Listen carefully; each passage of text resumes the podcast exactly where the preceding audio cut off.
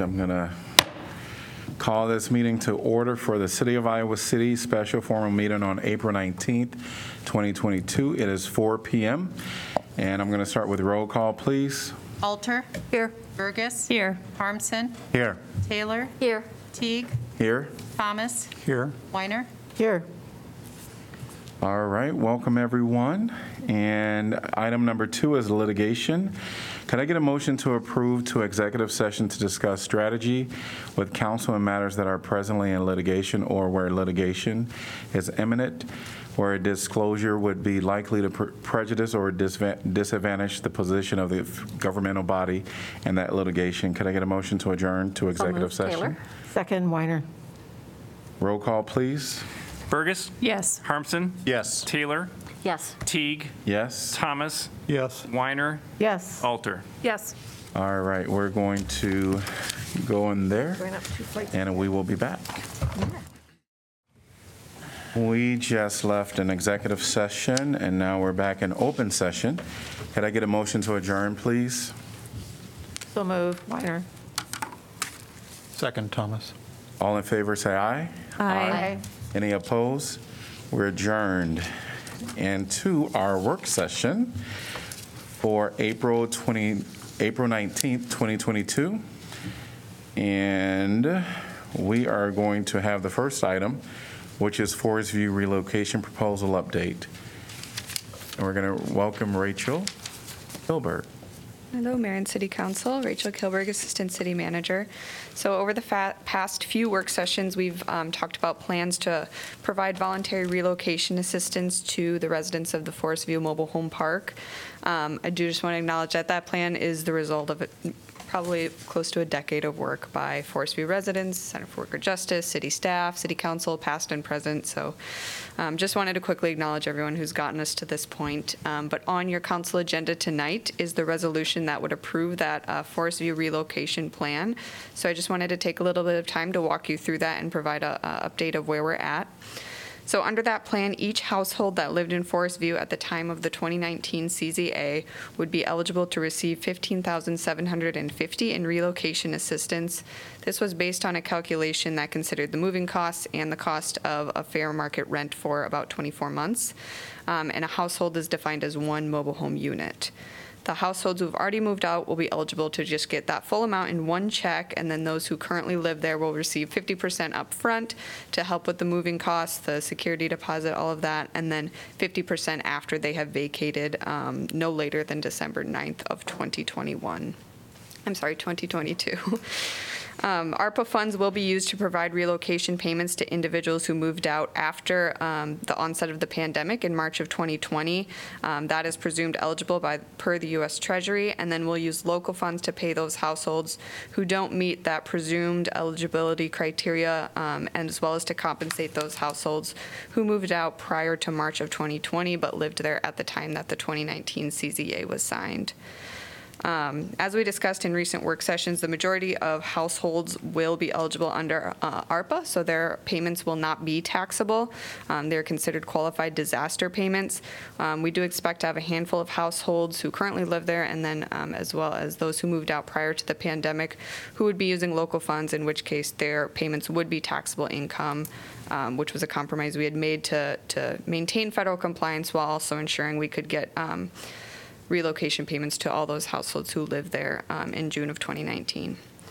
So all all of our required uh, eligibility forms will be translated. We're using self-attestation to reduce um, the amount of barriers for households um, and streamline the process. And then uh, the Center for Worker Justice uh, has also agreed to serve as a resource for the households who are receiving these payments to assist them with finding new units, to making their way through the process, um, and accessing other assistance programs as needed. We met with the CWJ last week, as well as the Tenants Association, um, to compile those residency records, get ready, and work out a process to, to get those eligible households ready to receive their check. And barring any kind of big unexpected hiccups, we expect that we'll be able to issue checks by the end of May. Um, So we'll be, we've planned two kind of eligibility clinics um, the first week of May with the Center for Worker Justice to complete those self-attestation forms. Um, We scheduled those on weekend and evening hours to really, again, reduce those barriers. Um, And we'll have the CWJ there present to help with interpretation and translation. Um, Once we have all that required paperwork, uh, we just need a couple of weeks here on the inside, um, to- or internally, to um, cut those checks, and then we expect those would be ready uh, mid-May or towards the end of May, those first checks or the single check for the households that have already moved out. Um, We're compiling some other information to, to issue with the checks that just help, help the residents know, um, taxability information, notes from um, if they need to transfer school, how to tran- stop or transfer their utility service.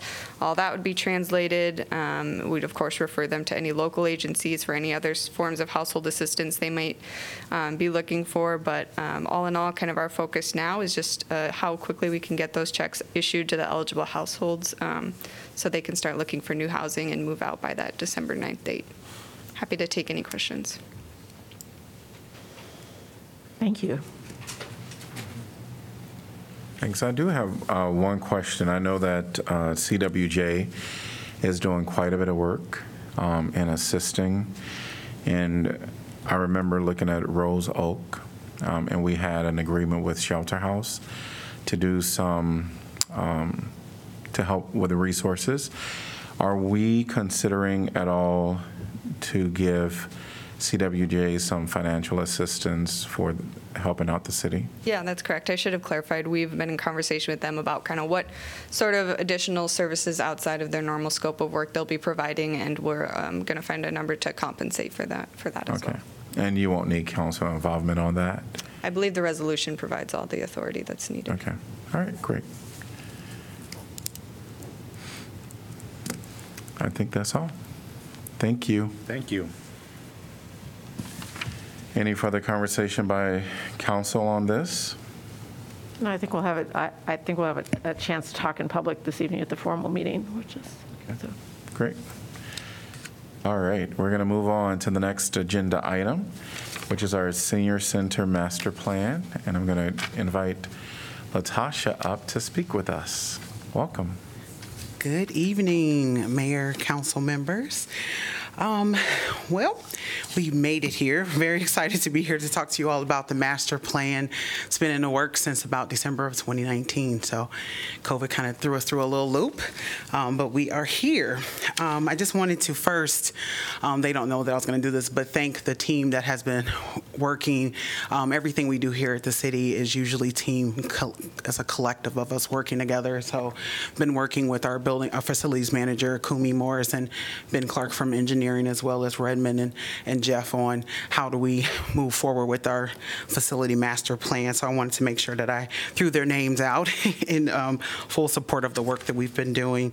I'm very excited about the senior center um, master plan. Um, it's going to be a community changing opportunity for us here at the city. Um, it will include in- renovations that will draw more individuals, I believe, um, into the space. It'll allow us to be able to serve our population and populations to come in the future and in a much more accessible way. Um, so we're definitely looking forward to that as well as allowing our building that's already currently rentable to be more rentable for, for others for uh, in the community, um, as well as people know a lot about the potential of the k- kitchen that we have there with some of our interior design. It will open up that opportunity for folks around the community as well to utilize that space. Um, so the senior center facility master plan is broken up into three phases. The first phase is our ex- exterior um, phase, which is something that we just have to do as, you know, keepers of that building. We own that building. There are some definite things that are more emergent, as well as there are some things that just need to be done at that building for its upkeep, whether that's just um, preventing water from coming through the building, et cetera. So um, the beginning part of the CIP um, uh, dollars that we have will be utilized to go to that first phase, which is to work on the exterior of the building. Things get a little bit different when we get into phase two and three because we're looking directly at the interior of the building. And as you all know, that this is just the, the, the pre-planning of, of the phase of this, and I know that OPN will go into that. So we're kind of visioning what the building can and will be. And so those, those dollars look a little different when we start looking at the interior of the building, but we'll get into that a little bit more as we get into the design phase about what works, what won't works. And again, we're dealing with a historic building, so we do have some, some things that we have to be cautious about, especially with our lobby and, and other areas of the building. So, but again, OPN will get into some of those pieces. I think it's really important that um, there are some limits to our budget that might not allow us to get to the level of, uh, of our climate goals that we want to get to, um, just due to some budgetary as well as location issues that prevent us from be going, becoming exactly net zero.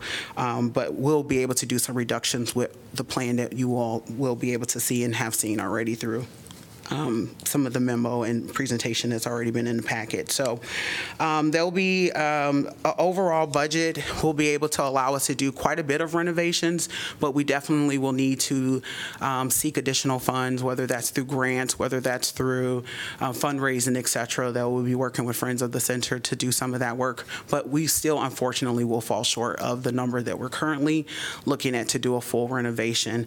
Um, But what we're going to do is over the next six to 12 months is we're really going to dig in. Um, We have full support from City Manager's office, obviously from you all to do what we need to do to keep the center going and full and full of life and as vibrant as, as it is. We're going to take the next six to 12 months to really explore with the dollar amount that we're looking at. Um, I think we're um, going to be about six, six to eight million short of the full renovation that we really need to do. Um, And so because of that, we need to look at where those dollars are going to go in the building, knowing that if we continue to maintain in our current building, there's some things that we won't be able to address just because of location, et cetera.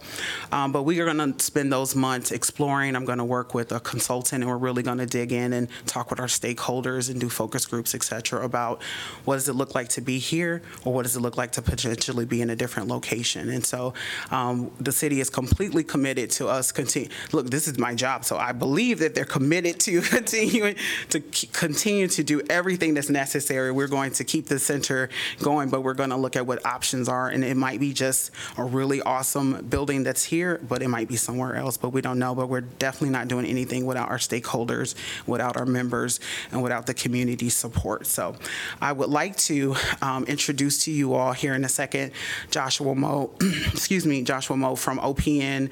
Um, When we first started this project, we were with a different architectural firm, um, but they were able to come in um, after some things we couldn't control with that, with that uh, original contract, and they came in and helped us with our assessments and really was able to finish up the master plan. So at this time, I'd like to bring to the podium Joshua Moe from OPN to give you all an overview of the senior center master plan.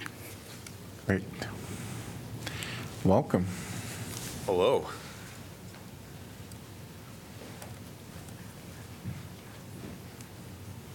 Oh, yeah.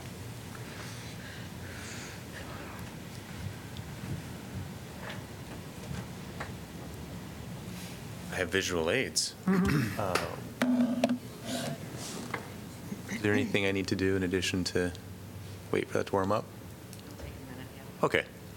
Um, Well, I will And just give. council can see it up here. Oh, you can. Okay, great. Yes. Well, um, my name's Josh Mill with OPN Architects, um, and I had the privilege of working with Latasha on this assessment. Um, And also, there was a large group of people who were engaged also. So uh, uh, we had a lot of the staff, the senior center, uh, Ben and Kumi were also mentioned, the city manager's office. We presented to the senior uh, center commission, as well as worked with historic preservation staff. Um, And it wasn't just OPN, we also had a a large team of consultants too who worked with us um, on this. So thanks to everybody who was involved in that. Um, As Latasha said, another um, firm had started this work and um, was, uh, was unable to finish it. So we, we came in and we, we collected the same consultant group and brought it to the finish line. Um, And we had a series of meetings, and uh, there is a report that uh, you guys should all have access to. It's several hundred pages, so I'll do my best to synthesize that for you guys um, today. Um, We are in the very, very, very beginning of a design process. So we'll show you some ideas of what floor plans could look like. Those were used to generate cost estimates. Um, But um, there is a lot of work to do, and um, bringing, I think, the project and the budget into alignment is one of those big steps that needs to happen, as well as some of the work that uh, Latasha is going to engage. Um, But the first project that um, we'll be starting is, is the envelope work. Um, And that'll be going through a full design process. And that, I think, will illuminate how much money is left in the budget after they start to tear into a, into an old building. Uh, The building itself is a fascinating building. If you guys uh, um, remember being there for the last several council meetings, um, it was actually originally constructed in 1904. There was a major, major uh, addition added in 1931 um, when the post office moved to the federal building across from the courthouse, that's when the city um, and, and the, the senior center did a major renovation of that building, and that was back in, in 1981. It's listed on the National Register of Historic Places. It's a contributing building in downtown historic, uh, Iowa City's downtown historic district. Um, but that's the last major building uh, investment was 1981. There's been some important uh, renovation work, some important uh, work to make it safer, to make it more accessible, but no, let's shut down the whole building and completely reinvest for 40 years now. Um, Just a little fun picture. That's the front of the building as it was in 1904 facing Washington Street. Um, Then in 1931, they flipped the building 90 degrees and moved it to Linn Street. You can see the sooty old building there, and they just sort of built around it. Kind of makes you scared about what was in the air between 1904 and 1931. Um, And for the most part, that's what the building looks like today, though. Um, You can see in this picture um, some key things that we'll talk about. There is the parking garage, and there's a sky bridge that connects to the third floor. That's one of the main entrances to the building. This building is a, is a beautiful Beaux-Arts building with a, um, a very clear architectural entry. I mean, you just look at the building and you know where the front door is. Unfortunately, that's up a bunch of steps, so it's not an accessible entrance. Um, And then if you look in the, on the other side of the building on, on, on uh, Washington Street is where that accessible entrance is. So sort of setting you up for one of the big challenges of the building is, is entry and understanding where the front door is and how do you find your place once you've arrived in the building. Um, There's also a really interesting artifact we'll talk about in a second. Um, You can almost see it right above the 19 in 1981, and that's actually a piece of the building that was carved away for the skywalk that's interpreting how the building is built, which leads us to some interesting challenges for uh, fixing the envelope of the building. Uh, In meeting with the, um, the senior center staff, um, we learned a lot about what their needs were. Um, Accessibility, accessibility, accessibility is key to this group.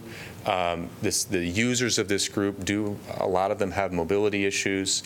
There's currently one elevator that's um, about as much space as you want to devote in that size of building, and so the current plan shows that just renovating that elevator, but only one elevator that's heavily used. Um, It's also um, the city's sustainability goals for uh, both energy reduction, but potentially uh, getting to uh, carbon neutral building was something we pushed really hard at. It is absolutely a cost driver for the project, but we can do it.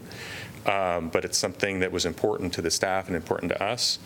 Um, And other things that I wanted to underline too was good, just being able to navigate the building is making it more user-friendly um, and also support the mission um, of the senior center.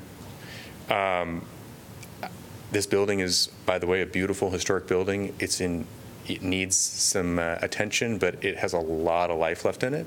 And it also is a a really important building to the downtown Iowa City. So we always looked at this too with a lens of it ought to look like that building when we're done with it. And it should be vibrant and exciting and modern um, on the inside, but also retain all the historic integrity that's there. In addition to the things we learned from uh, Latasha and her team, um, just by examining the building, we learned that the envelope uh, has some pretty serious challenges to it. Um, And we'll show some pictures later of those issues. Um, They can be resolved, but it- they need to be addressed, and they are becoming safety concerns. Um, The other thing I said earlier with the three-man entrances is just a reality of this building, um, and the elevator, and then the funding. So these pictures here, um, as you imagine, old limestone building, at one point, all the joints were sealed up, and over time, those joints open up. They'll all need to be put back together again. That's just normal building maintenance. Um, The more challenging problem would be the very top of the building. The the the baluster across the top is leaning a little bit. Um, It's it's not, it's really just a masonry wall. It's not tied back to anything. Um, and it's, it's noticeably moved, so it needs to be deconstructed and, and rebuilt. Um, And that can be done, we do that all the time. Um, But it- it- at a certain point, it leans so far, it's, it's dangerous. We don't believe it's there yet, but we also don't know if it's done moving, so it's, we want to fix that. There's some water damage in the building. We believe that's probably where water is entering the building, is at that joint between the roof and that top part of the wall, um, and then migrates through the building. So again, it makes sense to fix the outside before you spend any money on interiors. Um, The last thing to point out is there's a a really deep projecting portion of the building where there's a flat limestone surface. And um, this is that thing that's um, sort of, I don't know if anybody really notices it on the side of the building. There's a piece of the building that was removed for the, um, uh, for the skywalk. And that big, long, horizontal piece of limestone is actually kind of like a teeter-totter, and it's held in place by a metal rod on the inside of the building. And so we um, are recommending that we go look at those metal rods to make sure that that thing, the teeter-totter tension component stays in place. Again, that's going to cause damage to the interior, so it just makes sense to do all this outside stuff first. Um, So as we go through the prioritized list of things, the envelope is first. Um, And then the senior center staff was very clear that the kitchen was, was a high, high priority for them, for a community need, um, for rental space, um, for, for education space. Um, The kitchen is, is not functional in its current state, um, but could be a, both a revenue generator for them, but also can really support their mission. Um, And this is the part of the building where we actually did work with the kitchen consultant and get a fairly specific design so we could get a good cost estimate for that. We understood this would be towards the front end of the, of the project. The, the next initiatives are just bubble diagrams, um, because we know there's a lot of work to do on, on, on getting budget and alignment, and then also just understanding um, what, um, where this building needs to be or where this program needs to be. Um, So these aren't in any particular prioritized order. This is just top of the building working down. Um, We wanted to bring the function of the building in alignment with the four pillars of the senior center. So the upstairs is lifelong learning. They currently have classroom space up there. There's some acoustical challenges because you can hear everything happening in the next room. Um, So uh, re, uh, re-envisioning those classroom spaces to be more functional um, and to uh, just freshen up the spaces and, and bring them the technology that we all expect and need for Zoom meetings and, you know, sort of hybrid in-person and digital things. Also acknowledging that this is a main entry of the building and having some sort of entry at that skywalk. Right now, you enter and you just sort of arrive at somebody's office. There probably needs to be a, a more uh, appropriate entry. The mezzanine floor, which was originally, I don't, not maybe everyone has been there, uh, was where the postmaster resided, where he could sort of look down over the mail sorting floor, which is where you guys had your, your, your council meetings. Um, That, that space uh, we're recommending is for administrative functions. Um, For the, the safety and, and wellness of the, of the staff, it makes sense to put all of them together in an office suite where if they needed to, they could be separate from the public. Um, They could potentially collaborate even uh, more effectively. Uh, Right now, there's some sort of public functions in their office suite, so this is an opportunity to maybe make a nice distinction for that zone. Um, The main hall, the kitchen would be the major project, um, but then the, that, that space also needs some minor um, um, upgrades. Uh, Honestly, there's some beautiful historic terrazzo floors we'd recommend keeping. There's beautiful woodwork we recommend keeping. Um, There's maybe some lighting updates, but really this is a a sort of refinishing of, of, uh, of- of existing finishes. And then finally, the lowest level um, is currently the grade level or ground level, and you, uh, this is one of the three plans that we showed to historic preservation staff. Um, We uh, really like the idea of re, uh, inventing the front door to make it accessible, but keeping those doors there and having a, a way to arrive in the building where you look right at the elevator, you see the stairs. It's a more clear vertical circulation uh, diagram, so we don't need a bunch of signs. People just intuitively know when they walk in where that is. This would be the wellness floor, so effectively gym space, uh, weightlifting and cardio spaces. Um, And uh, this is probably a much more aggressive, clean it all out, start over. There's not a lot of historic fabric down there. Um, And as a gym space, it has a sort of different character and need anyway. Um, We did show other options for this, and I think that, you know, if this pro- project progresses forward, there's opportunities for um, different ways to enter the building. If we don't want to disrupt the front, um, we're showing an one option where maybe there's an after-hours meeting room where you could close the whole building off but only have one area. Um, But all this would happen when we have a better sense of what the budget is and what the needs are. Um, But there's, there's options, and we have enough here to identify costs.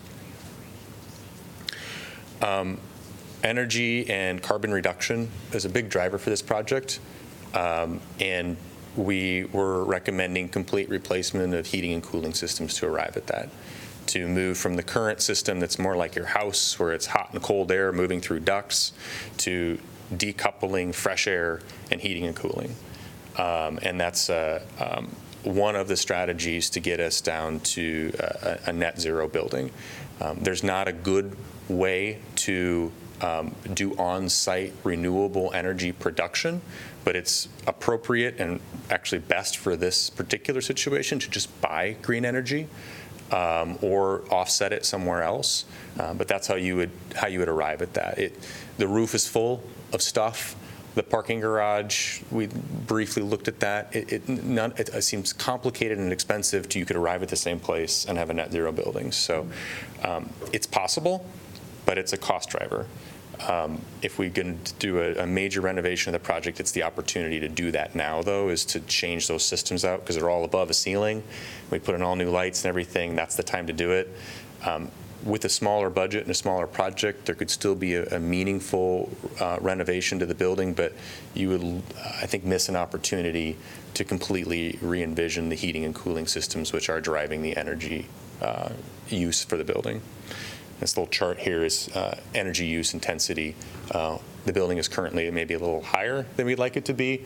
Um, The middle column is 45% reduction, which could be done um, with some minimal upgrades and changes. And the far right column, uh, no carbon, uh, is achievable for this building, um, but um, at a, at a, I guess, a cost. And those costs, um, I think you guys have seen in the, in the, the packet, we've broken it into three pieces. Um, The exterior envelope um, is, probably has the most unknowns in it because it's an old building. We feel this is an appropriate amount. There's contingency built into this number, um, but um, it's necessary for now. And that includes stone restoration as well as some window work and then some small roof repairs where we're rebuilding that exterior parapet I described, the leaning part of the building. Um, The kitchen project, kitchens are, commercial kitchens are very expensive. House kitchens are very expensive. Um, And so that's project number two. And then you'll see the, the, the last parts of the project are, uh, uh, we're currently saying $9 million. And that's, that's in today dollars. So the report that we provided did show escalation over five years and 10 years, but I'm, we threw larger than normal numbers at it, but we're all in a moment where uh, guessing how much things are going to cost in 10 years is, is tricky. So I want to just say that out loud, and it's, it's written in the report also. Um, We've projected five and 10-year costs, but um, we don't know what that is. And so, um, as Latasha said, the current design that we have is about 7 million over the allocated uh, CIP funding in today dollars. Do you guys have any questions?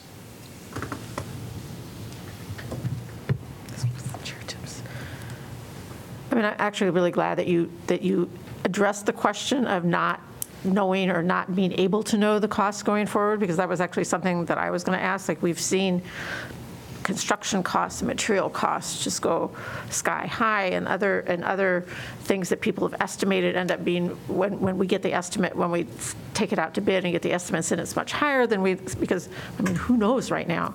And I, so I think we really need to be honest uh, about that, that we just don't know.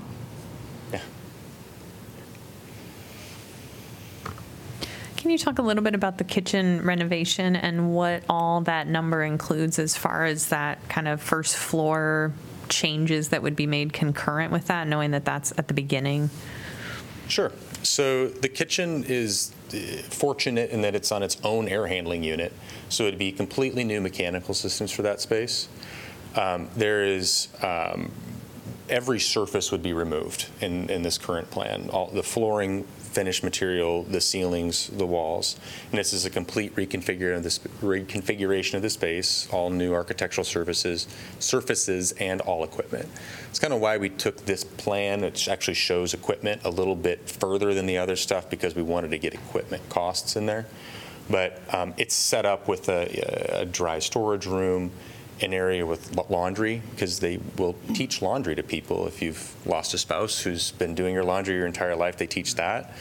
Um, They can teach uh, cooking for big classes, cooking for one. Um, They um, can also use it just as a functional commercial kitchen, too.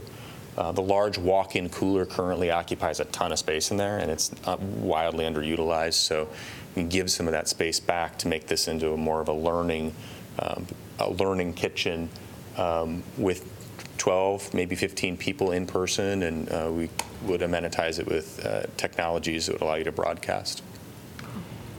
But that's, that's the whole project cost. Okay, thank you. Is there any expansion of the kitchen or just working within its current confines? We are keeping the kitchen in its same footprint because we did not want to disrupt the big two-story ballroom space. So um, we eliminate one of the, one of the big overhead doors that's currently where there's a dishwash area that you may or may not think of as part of the kitchen. There's also a dishwashing sis- uh, situation here in the bottom right corner, but um, it would be much more open and feel like more of the kitchen, I think. Um, There is a small office too that we're, we're taking away, but um, it's, it's mostly the same footprint.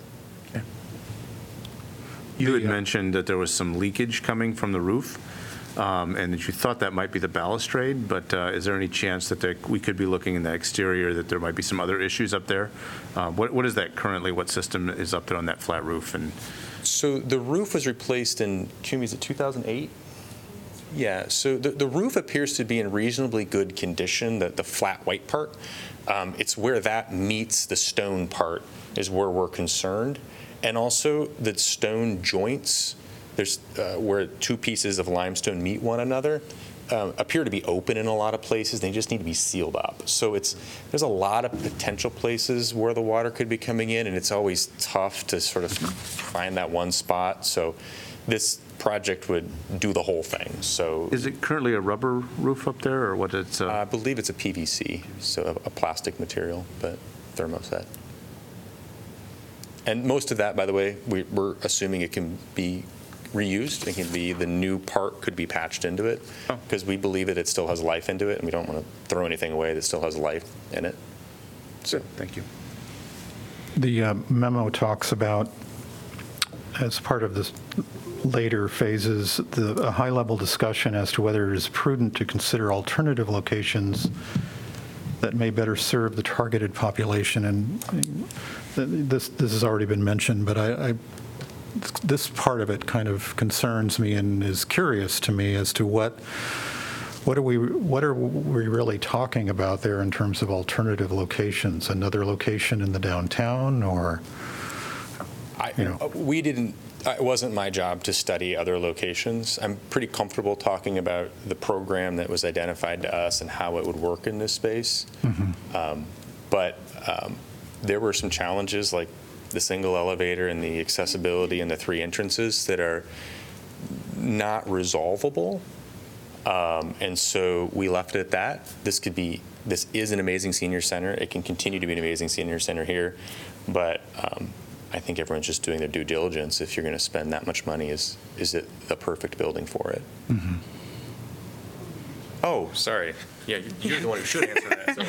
Um, I think also we had some commissioners and other folks saying, this is a lot of money, this is beyond the money that we have for CIP. Have we thought about looking at other locations? So we're just going to take a moment and look at it, but we're completely committed to being at our current location because it's, it's historic for us to be there. So it's just like, okay, what else could, could we, you know, and we have some other opportunities and we have a lot, we would have a lot to discuss. And we know there are people that are firm about being in that location, but we, it's a due diligence thing, right? Making sure that we're just following up, knowing that it's such a large amount of money that if there's some other options that we go ahead and, Yeah, I- and look at. And then if, you know, folks are saying no and they're willing to support us doing that, then I- of course. I understand that it's, you know, it's, you have to ask the question. It- It's a big question.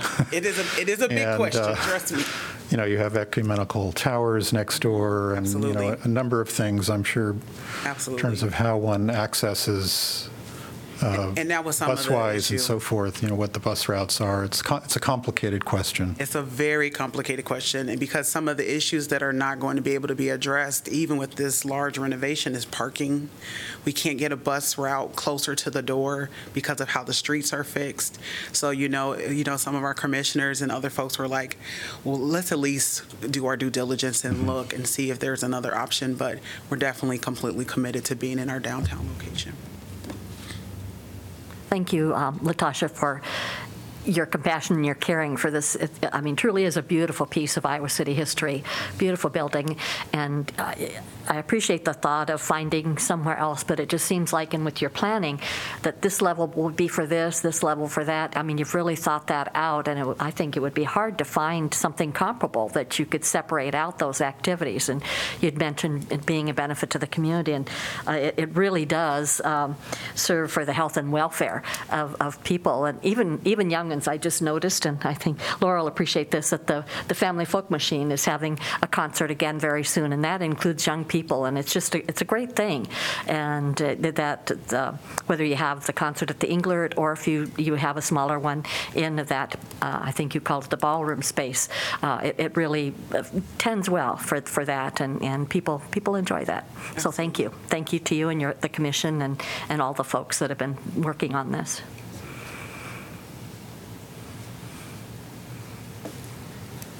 This might be prognosticating in ways that are not possible to do, eh, but how confident do you feel um, you can get six to eight million in fundraising? I'm sorry, I know, that's a bonus round. Um, we are going to do a study, um, Friends of the Center, which is our our arm of our fundraising for the center is going to do a study here coming up um, in our next fiscal year to look at a feasibility study. We're not sure. Um, six to eight million dollars is a lot of money. Um, I'm, I'm not saying I'm that confident that we can get to that number. What I hope is is that after we do this feasibility study, after we talk to our stakeholders and members, et cetera, if we decide to stay in this space, that we will be able to refine our design study on the inside. And there are some things we're just going to have to give up. That was my follow-up question, is sort of like, you know, when you're planning a budget, like, here's my Cadillac, here's my Toyota, and here's my Pinto, right? Mm-hmm. So I was wondering if that, if that had started, if those conversations had Yes, kind of. the plan that We you don't had want to go to Pinto, but, but, you know, Or the plan before you is our platinum plan. I just want to be really clear about that, but I'm not opposed to silver. I can deal, kind of look similar. Gold, right? But- Platinum, gold. Right. We, you know, I, I think we put out, this is what would make us just, we're already incredible. This will just take us over the top, right? And being able to do these things, especially our wellness area, because this really is one of our biggest parts of that draws people in, because $40 a year versus some of the other locations, you just can't beat it, uh, especially the equipment is incredible. So it allow us, really, a lot of that work is going to go in that lower level but we wanted to invest there. We wanted to envision what it would be like to truly serve the people that we want to serve um, in that space. And so, like I said, that's our platinum plan. But as we said, we're in the visioning, and I don't know about dreaming small. So we, we're dreaming big, and we realize that there's some refinement that can help bring that cost down. Again, back to Councilmember Jan- uh, Weiner saying that, you know, we don't know the cost. We don't know what it looks like. You know, it looked like one number when we first started this plan, and now it's looking like a different number. So we, you know, we have our fingers crossed about the platinum plan, but we, we are okay. We can make do, let me be honest, we can make do with what we have, but we know we deserve better. We know that our population deserves better. And we're appreciative of the CIP dollars that have been allotted because we haven't had a major renovation in 40 years. So we are grateful for every dollar raised, every grant that will come, and the current dollars that we have. I just like what you said, that it's well-deserved as well, so. you know. I- I'm a strong believer in, you know, when you create a vision and you explain very clearly where the money is going, you know, what the improvements will be, the fact that our major renovation hasn't taken place in 40, over 40 years, that um, often you- the money will appear. you know. Um, I'm, I'm with you. I'm, I'm going to stand in that energy for this project. And I also, you know, you hope for the best and you plan for the worst. And so I know people love this It's good to have center. contingencies. Yes, and- we and have contingencies, What's but- essential and what's, what are betterments that, you know, if if the money's Absolutely. there, we could, we could tap into them. But um, I, I'm always impressed with how, vi- when you think in a visionary way, uh, the money will, will show up.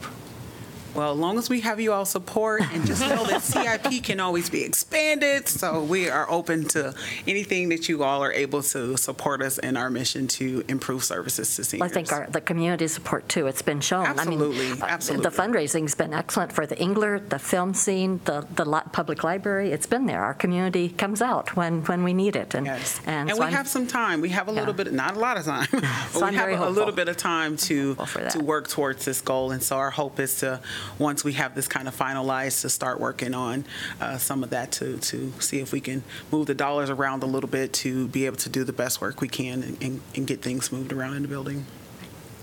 You mentioned grants as well, Tasha, so that there, are there federal grants, state grants, or, or We think there's all different types of grants. We've been talking with our our historic preservation folks about some, some grants around there, other uh, grants that might be out there. Um, There may be even somewhere in the ARPA dollars, there might be some opportunities there. Um, You know, obviously fundraising and I want you all to be prepared to come to any galas and speak to other people for us um, that will help us to get to where we need to, to be able to do the renovations that we need to. I think also the ADA has come up quite often. I think there are probably some things with compliance for that where you could get hopefully some funding for those items too. Yeah, absolutely. We, we, I want to be really clear that we are ADA. It's about Currently, right, accessibility, right. right? It's about, that's a whole different thing. That's a whole different dream. And so we, we want to be able to have tables that can rise up and down when we're in that kitchen so that if you're in a wheelchair or if you're able to stand or if you prefer to stand, that you have those options when you take that class. And so those things cost additional money rather than just a table we're rolling in there. Um, so we want to be as accessible as possible because we don't, we want to be able to serve whoever comes to the door. Thank you so much. Absolutely. Yes. You're beginning with the end in mind. Dreaming big. Always, always. Love it, love it, love it.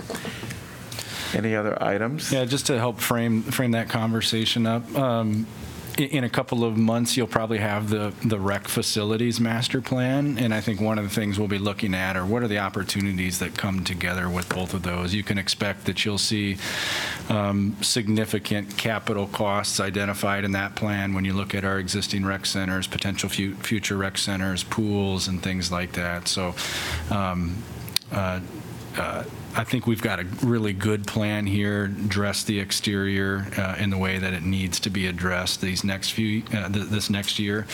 And then, uh, you know, we'll be able to consider kind of everything together uh, going forward. But the, the three, uh, three and a half million that we have in the CIP for the interior work's a great start. And we can, I think we can stretch that a long way and, and improve that facility quite a bit. Hopefully, there's some additional funding. Six to eight million in fundraising, probably not r- realistic uh, in this case, but uh, there'll definitely be some value-added fundraising that we can pursue to um, continue to make the center the, you know, the, the attraction that it is. Great. All right, we will move on to clarification of agenda items.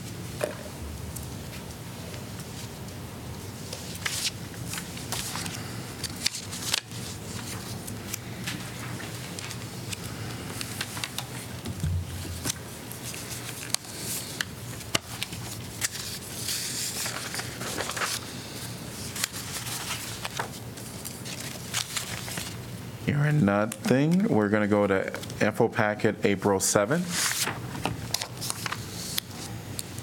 I'll just highlight IP2, which was a letter from MediaCom regarding their affordable connectivity program, um, which provides a discount for internet service and that folks can, it sounds like there's relatively broad eligibility for that program and that folks can register on the MediaCom website or at fcc.gov. I was going to ask staff if you happen to know, Geoff, if uh, I'm on, I mean, it sounds like this is a federal program. Are other ISPs participating the same way? Yes, I think it- no no matter who your service provider is, you can go to the FCC site, and many of them, including IMON, are participants. Great. So affordable connectivity program. Just want to promote that. Well, yeah, so will we also be pushing it out and promoting it? Or is that for the, for the um, providers to do? We we typically have the, allow the providers to do that, but if council wishes, we can try to get a sense of who's participating in our area and, and send that out. I think it's something that, I mean, I don't know if we do it or someone else does it. I think it would be useful to have it consolidated. I also think it would be useful to have it in at least a couple of languages, if that's, if something like that is possible, because there are plenty of people who may need the services, who, who, for whom English may not be completely accessible.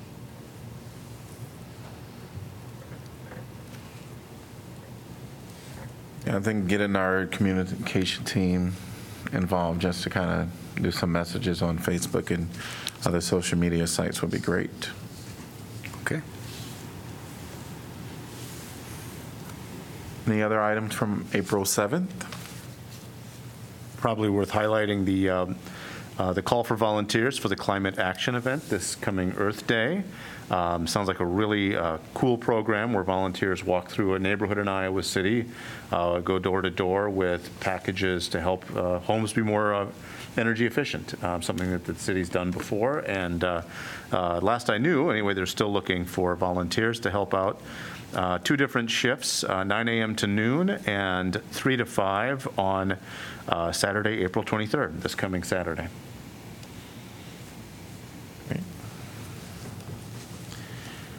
All right, info packet, April 14th.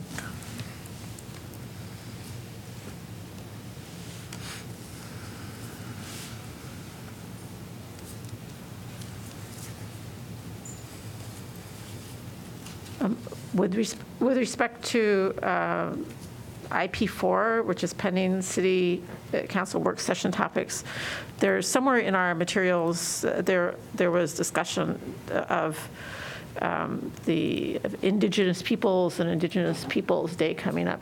I would, I I would really, if we, if we could get consensus, I would love to push forward some, at least some version of land acknowledgement by the time we hit it- Indigenous, Indigenous Peoples Day. I think that would be, it doesn't have to be what others are using.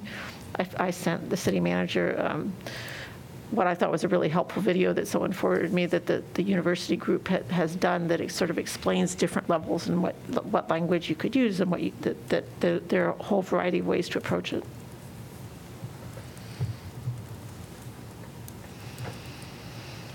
I do know it's a pending work section, session, so um, if council wants to have that discussion, we can certainly try to figure it out um, before then. We have plenty of time. I just wanted, I wanted to raise it now because I thought it would be really good if that could all um, come to dovetail at, um, in October this year. Yeah, that sounds good. Thank you. Do you want to pick a date to schedule that, or you want uh, staff to just work with the mayor and mayor pro tem and figure out what that needs to be? Okay. Any other items from April 14th? All right, we're going to bring up USG. So the University of Iowa Student Government, welcome. Hello, Council. How are y'all today? Awesome and Good amazing. to hear. Um, so USG is going to have a new administration starting Saturday, April 30th. The inauguration is going to be at the Old Capitol Mall, starting at 1:30. All of you are welcome to come. Um, U Iowa is also now a Bee certified campus, reinforcing Iowa's commitment to protecting pollinators. Uh, pretty cool. um, sustainability action. Speaking of, uh, USG passed a anti-carbon capture bill that the uh, GR committee presented to Senate a couple weeks ago. Uh, We will be sending this legislation to the Iowa Utilities Board, who votes on the carbon capture pipeline that will be going through Iowa, known as the Navigator CO2 pipeline. Um, USG uh, changed our bylaws wording of Latinx to Latine constituency senator for the constituency senator seat. Um, the U Iowa campaign to organize graduate student COGS uh, petition to divest the Teachers Insurance and Annuity Association um, from its billions of dollars from oil, fracking gas, and coal that it receives, um, uh, or funds. Um, uh, moving past, or oh my gosh, sorry, we have a lot of sustainability announcements today. Um, the last one uh, relates to um, U Iowa receiving $21 million as a member of the National Oceanic and Atmospheric Ad- Administration's. Um, 360 million consortium to improve the nation's ability to predict water-related hazards and effectively manage water resources. Um, finally, um, I will be transitioning to the city liaison position May 3rd, and will and May 3rd will be Anna's last day. Um, that will also be the day that we get our new deputy city liaison. So we're gonna have like a big, a little, and another big. Um, so that'll be pretty fun. Um, that's all. Thank you. Can I ask you a quick question? Oh, of course. Um, Where, do you know where the, um, the rental checklist stands currently at, the- in the State House? Oh, uh, I actually don't know, but I can follow up with you after after this meeting. Awesome. All right, thank you. Council updates on assigned boards, commissions, and committees.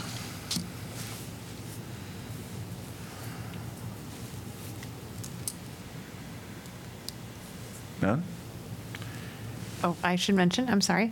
CPRB has its forum tomorrow evening, the 20th, at, I believe, starting at 6 PM, right, Kellie? Um, Which is on Zoom, and you can register online to attend that. Okay. We did have our joint entities meeting yesterday. Um, And I thought that was a pretty good meeting. We had uh, Matt Degner, uh, the school superintendent, kind of give some updates about their facilities plan. Um, It was unfortunate that we didn't hear from GuideLink, um, but they plan to be at our next meeting, which would be in June, correct? Yes. And that meeting will be hosted by the city of Coralville. All right. Any other updates? Hearing none, we're going to be adjourned until 6 PM.